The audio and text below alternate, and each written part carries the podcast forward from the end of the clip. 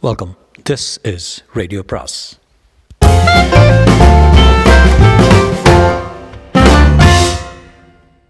ரத்தம் ஒரே நிறம் பாகம் பதினாலு. அந்த மெல்லிய இருட்டில் மின்னல் போல முத்துக்குமரன் பற்கள் பளிச்சிட்டன. தர என்ன ஞாபகம் இருக்குதா? என்றான். முத்துக்குமரன் கையில் இப்போது பைராகி கொடுத்திருந்த குத்துக்கத்தி இருந்தது. நேரா இடது பக்கத்தை பார்த்து குறைவையே. அங்கே தான் இருதயம் இருக்குது.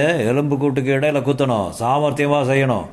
மக்கின்சிக்கு ஒரு போர் வீரனின் பயிற்சியால் எச்சரிக்கை சக்திகள் சடுதியில் செயல்பட்டுவிட முத்துக்குமரனின் முதல் தாக்குதலை சமாளித்து விட்டான். இருந்தும் அந்த ஆவேச விலகலின் காரணமாக அருகே கயிற்று மூட்டை மேல் விழுந்தான். கப்பல் இதை பற்றி எல்லாம் கவலைப்படாமல் மெல்ல நகர்ந்து கொண்டிருந்தது. எமிலி இதற்குள் காட்ஸ் காட்ஸ் என்று வீறிட்டான். அது காற்றினால் சுரத்திழந்து போயிற்று. முத்துக்குமரன் இப்போது கீழே விழுந்த மக்கின்சி மேல் உயரமாக பரவியிருந்தான். எமிலிக்கு என்ன செய்வது என்று தோன்றாமல் அருகே கிடந்த ஏதோ ஒரு பொருளை பொறுக்கி அவன் தலைமேல் அடிக்க முற்பட முத்துக்குமரன் சற்றும் சிரமமின்றி அவளை ஒரு கையால் சமாளித்து தள்ளிவிட்டான். அப்பால் போய் விழுந்தாள்.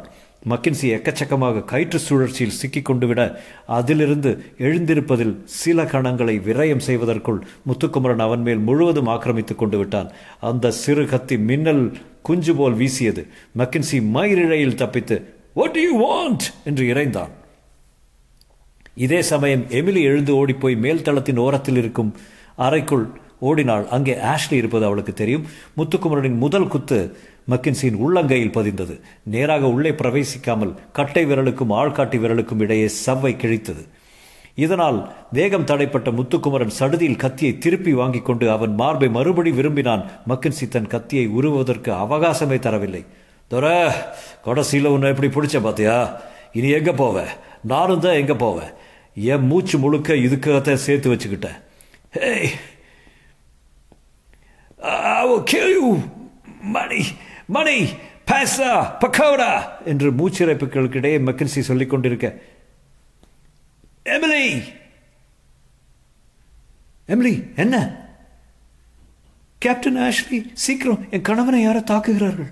ஆஷ்லி ஒரு கணம் தாக்கட்டும் மறுபடி படுத்து விடலாமா என்று யோசித்தான். வாருங்களேன் அவன் கொன்று விடுவான். கொல்லட்டுமே நான் ஏன் போகணும்? ப்ளீஸ் ஆஷ்லி அந்த குரல் இருந்த அவசரம் ஆஷ்லியை ஸ்திரப்படுத்தி விட்டது. ச்சே சுயநலம் கூடாது என்று உடனே துப்பாக்கி எடுத்துக்கொண்டு கேபினுக்கு வெளியே வந்தான்.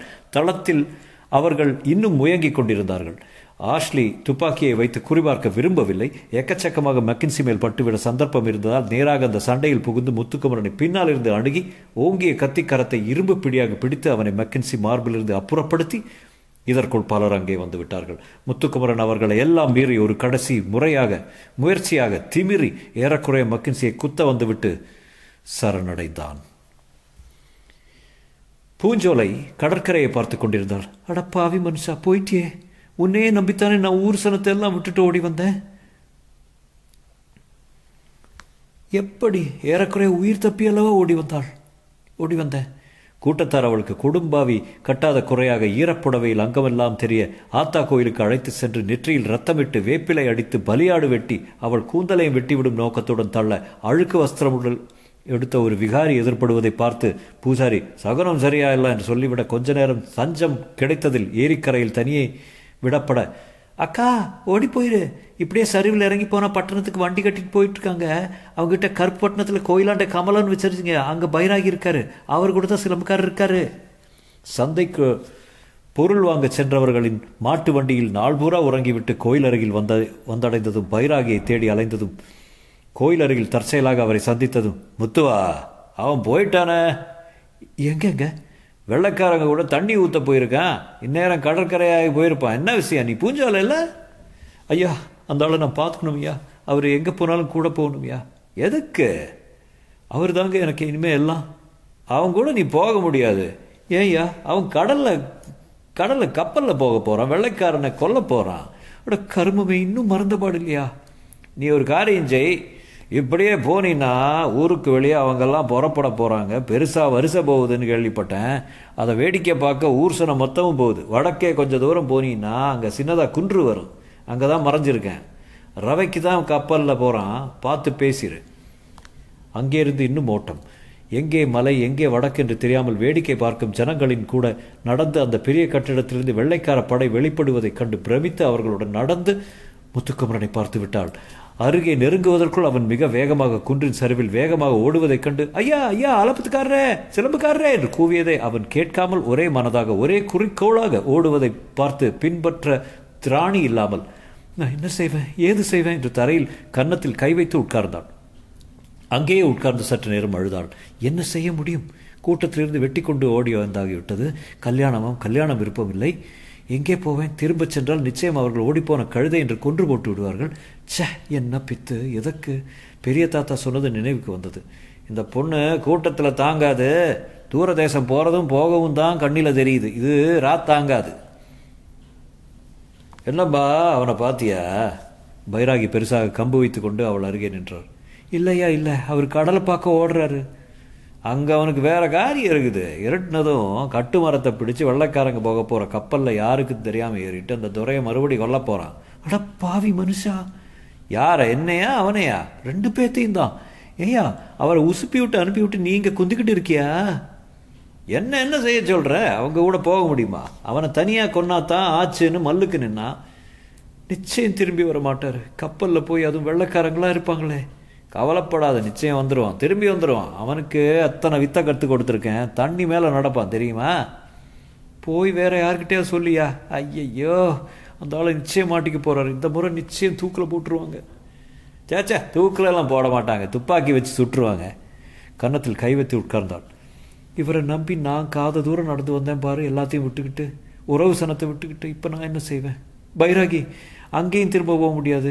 இந்த ஆளோ திரும்புறது சந்தேகம். எப்பாடி எம்மா என்ன செய்வேன்? கவலைப்படாத பூஞ்சோலை நான் உன்னை காப்பாற்றுறேன் அந்த ஆளு வந்துடுவான்னு சொல்லுதியா? நிச்சயம் வந்துடுவான் கையை பார்த்தேன். ஒரு கண்டம் தான் இருக்குது. தப்பிச்சிட்டான். இனி அவனை கட்டுப்பிடிக்க முடியாது. ராவோடு ராவா நீஞ்சி காலையில் வந்துடுவான் அதோ பாரு கல் மண்டபம் தெரியுது பாரு. கரையோரமாக அங்கே தான் வந்து சந்திக்கிறதா சொல்லியிருக்கேன். காலையில் மணி அடிச்சாப்பெல்லாம் வருவான் பாரு. இப்போ எங்கூட வரியா? கோயிலுக்கு போகலாம் ஏதாவது தின்னியா? என்று அவளை சகோதரி பாவத்தில் அழைத்து சென்றார். விடிய காலம் இங்கே வந்து காத்திருக்க போகிறேன் நீ சொல்கிறது நடக்குதை பார்க்கலாம் ஒரு மந்திரம் சொல்கிறேன் செவி. ஸ்தூல பஞ்சாட்சர மந்திரம். அதை உச்சரிச்சுக்கிட்டு தேவதை பிரத்யட்சமாகும் நான் என்னையே செய்வேன்? தேவதையை வச்சுக்கிட்டு எனக்கு வேண்டியது அந்த ஆள். தேவதை வந்தால் கேட்டுக்க. எல்லாம் போய் எனக்கு இது வரைக்கும் எந்த சாமியும் பிரத் என்ன? பிரத்யட்சம் ஆகலைன்னு சொல்கிறியா அது உனக்கு ஸ்ரத்த இல்லைன்னு காமிக்குது. சாமியை குறை சொல்லாத. சரி தூக்கம் வர்றதுக்கே சொல்கிறேன் எப்படியாவது நல்லபடியாக ஆனால் சரி. நல்லபடியாக கப்பலில் எதுவும் நடக்கவில்லை. முத்துக்குமரனை நான்கைந்து பேர் பிடித்து கையை பின்புறத்தில் கட்டி போட்டிருந்தார்கள். அவன் இன்னும் துருத்தி போல மூச்சு விட்டு கொண்டு மக்கின்சியை பார்த்து கொண்டிருந்தான். ஒரு விளக்கு அவன் முகத்தில் முன் காட்டப்பட்டது. பார்த்தவன் ஆஷ்லி.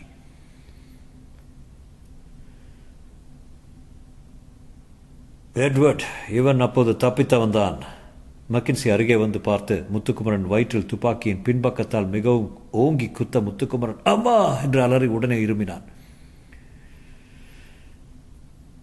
எட்வர்ட் கொஞ்சம் ஆசுவாசிப்படுத்திக்கொள் களைத்திருக்கிறாய். எமிலி கொஞ்சம் பிராந்தி கொண்டு வா. இல்லை ஆஷ்லி. இவனை கொன்றுவிட்டு தான் மறு காரியம் எவ்வளோ தூரம் வந்திருக்கிறான் பார். இவன் எப்படி கப்பலுக்குள் நுழைந்தான்?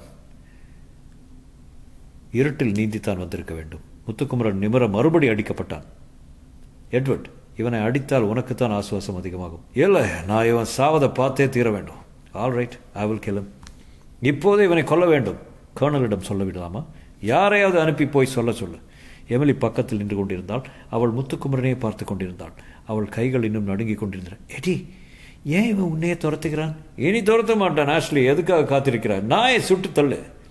எடி முதல் நீ ஆஷ்லிக்கு வந்தனம் சொல்ல வேண்டும். தக்க சமயத்தில் அவன் உன்னை வந்து காப்பாற்றினான். மக்கின்சி சற்று மிதை மிகையாக வந்தனம் கேப்டல் ஆஷ்ரி ஃப்ரேசா இப்பொழுது இவனுக்கு கொடுக்க தவறிய தண்டனை நிறைவேற்றுவீர்களா? ஏற்கனவே கர்னல் நீல் இவனுக்கு மரண தண்டனை விதித்திருக்கிறார். ஞாபகம் இருக்கும் என்ன நம்பு? கர்னலுக்கு தகவல் சொல்ல தேவையில்லை. இந்த நிமிஷமே என் கண் முன் இவனை கொல்ல வேண்டும். கொன்றாக வேண்டும். அதற்கு தயாரில்லை என்று என்னை தனியாக இவனுடன் விட்டுவிடு. நான் பார்த்துக் கொள்கிறேன். நரகம் வரைக்கும் நினைவிருக்கும்படி செய்கிறேன். வேண்டாம் எட்வர்ட். இவனை இப்பொழுதே கொண்டு கடலில் தள்ளிவிடலாம். இவர்கள் பேசுவது புரியாமல் கேட்டுக்கொண்டிருந்தான் முத்துக்குமரன். கார்டுடன் போய் நான்கு சிப்பாய்களை துப்பாக்கிகளுடன் வர சொல். முத்துக்குமரன் அருகே ஆஷ்லி சென்றான். பக்கத்தில் நின்றான். அவன் கண்களில் கனலை பார்த்தான். முத்துக்குமரனுக்கு ஆஷ்லியை அடையாளம் கண்டுகொள்ள முடிந்தாலும் அவன் தன்னை முறைத்து பார்த்து என்ன சொல்கிறான் என்று தெரியவில்லை. ஆஷ்லி என்னை ஏமாற்றிவிட்டு ஓடினாயா? என்று புறங்காயால் அவனை அடித்தான். முத்துக்குமரனின் கைகள் பின்புறமாக கட்டப்பட்டிருந்தன. துப்பாக்கிகளும் சிப்பாய்களும் வந்தார்கள். ஆஷ்லி அவைகளில் குண்டுகளை ஆராய்ந்து புதிய கேட்ரேஜ்களுக்கு ஏற்பாடு செய்தான். மேல் தளத்தின் விளிம்பில் ஒரு பலகை நீட்டப்பட்டு அதில் முத்துக்குமரன் நிற்க வைத்தார்கள். நான்கு சிப்பாய்களும் துப்பாக்கிகளை உயர்த்தி அவன் மேல் குறிவைத்தனர் மார்பின் மேல் குறிவைத்தனர் சுடு! என்று ஆணையிட்டான் ஆஷ்லி. எல்லா துப்பாக்கிகளும் ஒரே சமயத்தில் வெடித்தன. முத்துக்குமரன் பின்புறமாக தலை குப்பர கடலுக்குள் விழுந்தான். முத்துக்குமரன் தலைகீழாக விழுந்தபோது பாதியிலேயே உயிர் போய்விட்டது என்றுதான் நினைத்தான். கப்பலின் கணிசமான உயரத்திலிருந்து கீழே கடல் நீருக்குள் விழுந்த வேகத்தில் உள்ளே சென்றான். இருட்டு கண்களை திரையிட்டது. ஓர் ஓரத்தில் ஆச்சரியம் ஒன்று இருந்தது. துப்பாக்கியால் சுட்டாங்களே. ஏன் மாரில் வலிக்கவே இல்லை? குறி தவறிச்சா? இல்லை பைராகி போட்ட மந்திரத்தால் என் மேலே குண்டு படாமல் பறந்துருச்சா? புரியல. இல்லை இது செத்த பிறகு வந்திருக்கிற மேலோகமா? இல்லையே தண்ணி மூச்சு அடைக்குதே உப்பு கரிக்குதே முத்துக்குமரன் பைராகி சொன்னதை ஞாபகப்படுத்தி கொண்டான். உள்ளார குதித்த உடனே சும்மா கையை காலை ஆட்ட உங்ககிட்ட இருக்கிற பலத்தை விரயம் பண்ணாத. பேசாமல் மூச்சா பிடிச்சிக்கிட்டு இரு உப்பு தண்ணி தன்னால் மேலே கொண்டாந்து விட்டுரும். அப்புறம் மெத. முதக்கால நீஞ்ச துவங்கிறாத. நிதானமாக சாக்கிறதே இரு. நாய் சுறா சுற்றிக்கிட்டு இருக்கும். நாலடி தான் இருக்கும். ஆனால் ரத்தத்தை பார்த்தா போச்சு. தீத்துரும். தண்ணியில் விழுந்தா பதறவே பதறாத. முழுகி செத்து போனால் அதுக்கு நீ தான் காரணமாக இருப்ப. தண்ணி காரணம் இல்லாத. முத்துக்குமரனுக்கு உயிரோடு இருக்கிறோம் என்பதே ஆச்சரியமாக இருந்தது. என்ன ஆயிற்று என்று புரியவில்லை. ஒருபோதும் துப்பாக்கிகள் அவன் மேல் குறிவைத்து உயர்த்தப்பட்ட போது கூட முத்துக்குமரனுக்கு பயம் ஏதும் ஏற்படவில்லை. ஒரு விதத்தில் மறத்து போயிருந்தான். அதிகமாக வலிக்காமல் உடனே உயிர் பிரிந்து விட்டால் நல்லது என்றுதான் நினைத்தான். இப்பொழுது தண்ணீருக்குள் விழுந்து துப்பாக்கி கொண்டு பட்டதா படவில்லையா என்கிற குழப்பமான அதிர்ச்சியிலிருந்து கீழே விழுந்து கடலுக்குள் நுழைந்து மெதுவாக மேலே எழும்போது மற்றொரு முறை அவன் அந்த செலுத்தப்படும் தன்மையை உணர்ந்தான். துறையை இரண்டு தடவை கொல்ல முயற்சித்து இரண்டு முறையும் தப்பித்து விட்டான். எனக்கு சாமி வேற ஏதோ எழுதி வைத்திருக்கிறார். இனி நாய்ச்சுறா கொம்பன் சுறா வாழ் சுறான்னு பைராகி சொல்லி கொடுத்து எந்த சுறா வந்தாலுன்னா யமன் வாயிலிருந்து ரெண்டு தடவை பிடுங்கி கொண்டு வந்து விட்டேன். எனக்கு ஒன்றும் ஆகாது நீரின் மேற்பரப்புக்கு வந்து விட்டான். அவன் கைக்கட்டுகள் தளர்ந்தன. மெதுவாக நின்றபடியே கால்களை மட்டும் லேசாக சக்கர வடிவில் சுழற்ற அப்படியே மிதக்க முடிந்தது. மூச்சை லேசாக்கி நீரில் ப படுக்கக்கூட முடியும். பைராகி சொன்னதெல்லாம் ஞாபகம் வந்தது. அவசரமே இல்லை. நன்றாக சுதாரித்து கொண்டு அப்புறம் கரை நோக்கி நீந்த துவங்கலாம். போய் தொலைந்தான் என்றான் ஆஷ்லி. கேப்டன் ஃப்ரேசர் அவனை சரியாக சுட்டீர்களா? நான்கு பேர் சுட்டிருக்கிறார்கள். இந்நேரம் சுறா மீன்களுக்கு இரையாக இருப்பான். நீல் கேட்டிருந்தால் அவனை துண்டம் துண்டமாக வெட்டச் சொல்லியிருப்பார். அவரை இப்போது தூக்கத்தில் எதுக்கு எழுப்ப வேண்டும்? தேவையில்லை. கப்பல் மெல்ல மெல்ல வெள்ளி சரிகை நிலாப்பட்ட தூரத்து விளிம்பை நோக்கி செல்ல சென்னை நகரின் இந்த பக்கத்து தொடுவான மறைவை மறைவதை பார்த்தாள் எமிலி பெருமிச்சு விட்டாள். எடி போய் படுத்துக்கொள். காயம் அதிகமா? இல்லை இல்லை. கையில் ஒரு வெட்டு. கட்டுப்போட்டாகிவிட்டது சரியாகிவிடும். எடி கேபினில் போய் படுத்துக்கொள். கணவன் மற்றவர்களின் கைத்தாங்கலாக செல்ல எமிலி சற்று தயங்கினாள். ஆஷ்லி வந்தனம் என்றான். எதற்கு? என்றான் ஆஷ்லி. என் கணவன் உயிரை காப்பாற்றியதுக்கு உங்களுக்கு வந்தனம் என்றான் ஆஷ்லி. எதற்கு? இந்த நில ஒளியில் இத்தனை அழகாக இருப்பதற்கு. எமிலி உள்ளுக்குள் சற்றுத்தான் சபலப்பட்டாள். நின்று பேச வேண்டும் போல விரும்பினால் அதே சமயம் அவளுடைய விக்டோரிய பராமரிப்பு அதை பாவம் சென் பாவம் என்றது. ஒரு கணம் தயங்கிவிட்டு மக்கின்சி போன பாதையில் சென்று கேபினுக்குள் நுழையும் போது திரும்பி பார்த்தாள். ஆஷ்லி இன்னும் அங்கேயே நின்று கொண்டிருந்தான். மெல்லிய நிலா வெளிச்சத்தில் அவன் கண்கள் தெரியவில்லை. எனினும் அவன் பார்வையை தன்மேல் உணர்ந்தாள். ஆஷ்லி திரும்ப கடற்பரப்பை பார்த்தான். எங்கோ அந்த கருநீல அமைதியில் அவன் தத்தளித்து கொண்டிருப்பான் அந்த கருப்பன். அவனை ஏன் மறுபடி காப்பாற்றினேன்? புரியவில்லை. புது வெறுப்பில் ஏற்பட்ட சிநேகித பாவமா? கோபமுள்ள இந்திய நண்பனே உனக்கு நீந்த தெரியுமா? தெரிந்திருக்க வேண்டும். இவ்வளவு சாமர்த்தியமாக எப்படி கப்பலுக்குள் வந்தாய்? உன் கோபம் தணிந்ததா? மறுபடி எங்கள் வாழ்க்கையில் உன்னை சந்திப்பேனா? எங்கே? எப்போது? ஆஷ்லி தனக்குள் சிரித்து கொண்டான். எல்லோரும் அவன் சுடப்பட்டு விட்டான் என்று நம்பிக்கொண்டிருக்கிறார்கள். நாளை நீல் அவனை கூப்பிட்டு கொன்றது சரி என்று தட்டி கொடுப்பார். ஆஷ்லி ஒருவனுக்குத்தான் தெரியும். கொன்றது யார் என்று உணராமல் இருப்பதற்கு நான்கு துப்பாக்கிகளில் மூன்றில் தான் வெற்று தோட்டாக்களை செலுத்த வேண்டும். ஒன்றில் மட்டும் நிஜ குண்டு வைக்க வேண்டும். அதற்கு பதில் நான்கிலும் வெற்று தோட்டாக்களை வைத்து விட்டான். நல்ல வேளை வெடியின் அதிர்ச்சியில் அவன் கடலில் விழுந்து விட்டான். இனி தப்பிப்பதோ நீந்துவதோ அவன் சாமர்த்தியம். கீழே வெளுப்பதாக வெளுப்பாக ஏதோ இருந்ததை எடுத்தான். எமிலியின் வலது கையுறை அதை சற்று நேரம் பார்த்தான். முகர்ந்தான். அதில் கொஞ்சம் எமிலியின் மனம் மிச்சம் மிச்சம் இருந்தது ஆஷ்லி அந்த கையுறையை தன் மார்பில் வைத்துக் கொண்டான். பைராகி கல் எடுத்து கடலுக்குள் வீசினார். எத்தனை மீன் இருக்கு தெரியுமா கடலுக்குள்ள? பால் கொடுக்கு வராலு குறவை ஐர இறாலு கெண்டை அறாலு உழுவ வாழை சேலு. ஐயோ ஐயோ போதுயா நிறுத்தியா பைராகி? இத்தனை மீன் இருக்குது ஆனால் அந்த ஆள் கடலில் இருக்காரு. சொல்லிடு பைராகி காற்றை நோக்கி மூக்கை உறிஞ்சினார். வந்துடுவோம் வந்துடுவோம் கவலைப்படாத. நான் கற்றுக் கொடுத்த எவனும் தோத்ததில்லை. உனக்கு சின்ன பிள்ளையில அந்த மு முட்டை ஆட்டம் கற்றுக் கொடுத்த ஞாபகம் இருக்கா? அதெல்லாம் ரொம்ப தூரத்தில் இருக்கியா? உனக்கு கல்யாணம் ஆயிடுச்சுல்ல சிவகாமி சொல்லிச்சே எல்லாம் ஆயிடுச்சு புருஷனை விட்டு ஓடி வந்தியா? ஆமாம் புருஷனை விட்டால் வேற கிடையாதுன்னு சாஸ்திரங்கள்லாம் சொல்லுதுமா அருந்ததி மேனை சுனீதி சாவித்ரி அனுசூயா இப்படி. அவங்களுக்கெல்லாம் வேற பொழப்பு கிடையாதுயா. புருஷனை விட்டு மற்றவங்கள நினச்சா என்னாவே தெரியுமா? பிசாசா. இப்போவே நான் பிசாசு தான் ஐயா. புருஷன் கூட சேர்ந்து சுமூகமாக அவனுக்கு சந்தோஷமாக இருந்தியானா? அவன் உடம்புல எத்தனை ரோமம் இருக்கோ அத்தனை வருஷம் சொர்க்கத்தில் இருப்பேன். முதல்ல இங்கே இருக்கவே முடியல. எதுக்கு அவனை கல்யாணம் கட்டிக்கிட்டியா? ஏமாத்திப்பிட்டாங்களே பைராகி. அந்த ஆள் என்னை ஏமா நிச்சயம் மாட்டான் அவன் நல்ல பிள்ளை. நான் உங்கள் கூடவே வந்துக்கிட்டு இருப்பேன். சரி நீ பிசாசு தான். முதல்ல அந்த ஆள் பொழைச்சி வரட்டு பார்க்கலாம். முத்துக்குமரன் மெதுவாகத்தான் நீதி கொண்டிருந்தான். பைராகி சொன்ன கல் மண்டபத்தை அவன் கண்கள் தேடின. அலை மேல் கொஞ்சம் உலவ உலவினான். சுதாரித்து கொண்டான். வயிற்றில் வலி அதிகம் இருந்தது. தூரத்தில் கடற்கரை தென்பட்டது. அதை அடைவோம் என்கிற நம்பிக்கை செத்திருந்தது. அடையப்பா இன்னும் இத்தனை நீஞ்சிருமா என்று மலைப்பாக இருந்தது. இந்த முறையும் தப்ப விட்டு விட்டேன். துரை தூரதேசம் போய்விட்டானே. அதிகாலை மீனவர்கள் தூரத்தில் புள்ளிகளாக தெரிய ஆரம்பித்தார்கள். யாராவது ஒருத்தன் அருகில் வரமாட்டானா? பார்க்கலாம். யாராவது என்னை பார்த்து விட்டால் போதும்.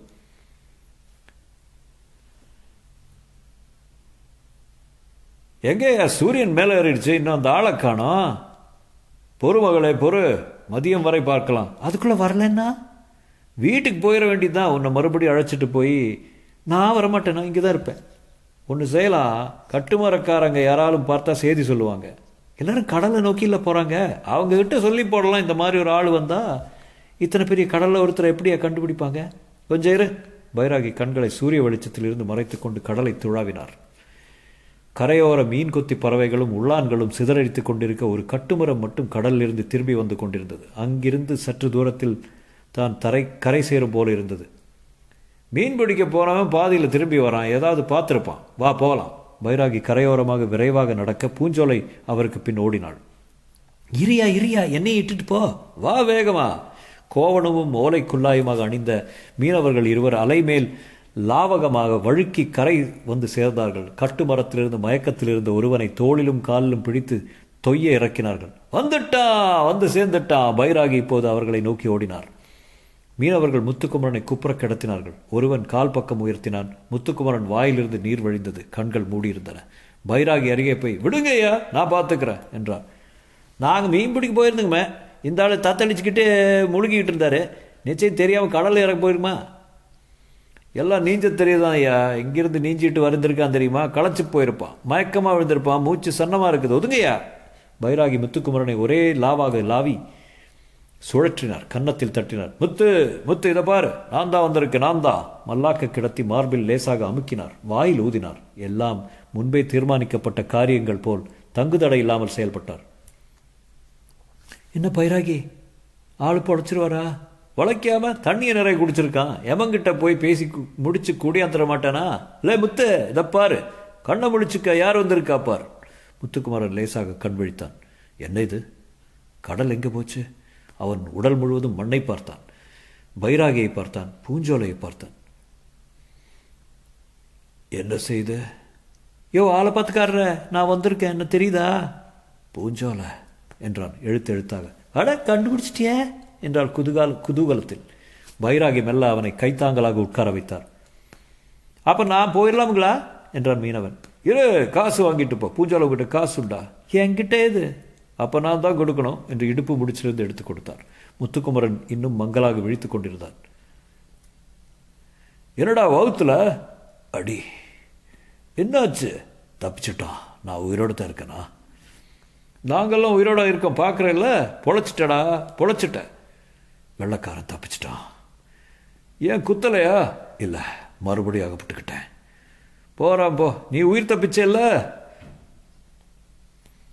பைராகி அவங்கெல்லாம் எங்கே போகிறாங்க எங்கேயோ கல்கத்தாவுக்கு போய் அங்கிருந்து வடக்கே கான்பூரா என்னவோ சொன்னாங்க. பைராகி இப்போது நிமிர்ந்து பார்த்தான். பூஞ்சோலை பார்த்து நீ எங்க? என்றான். நான் உங்க கூட தான் வர்றேன்யா நான் வடக்கே போக போகிறேன் அது என்ன ஊர்? காம்பூரா. அங்கே. என்றார் முத்துக்குமரன். தொடரும்.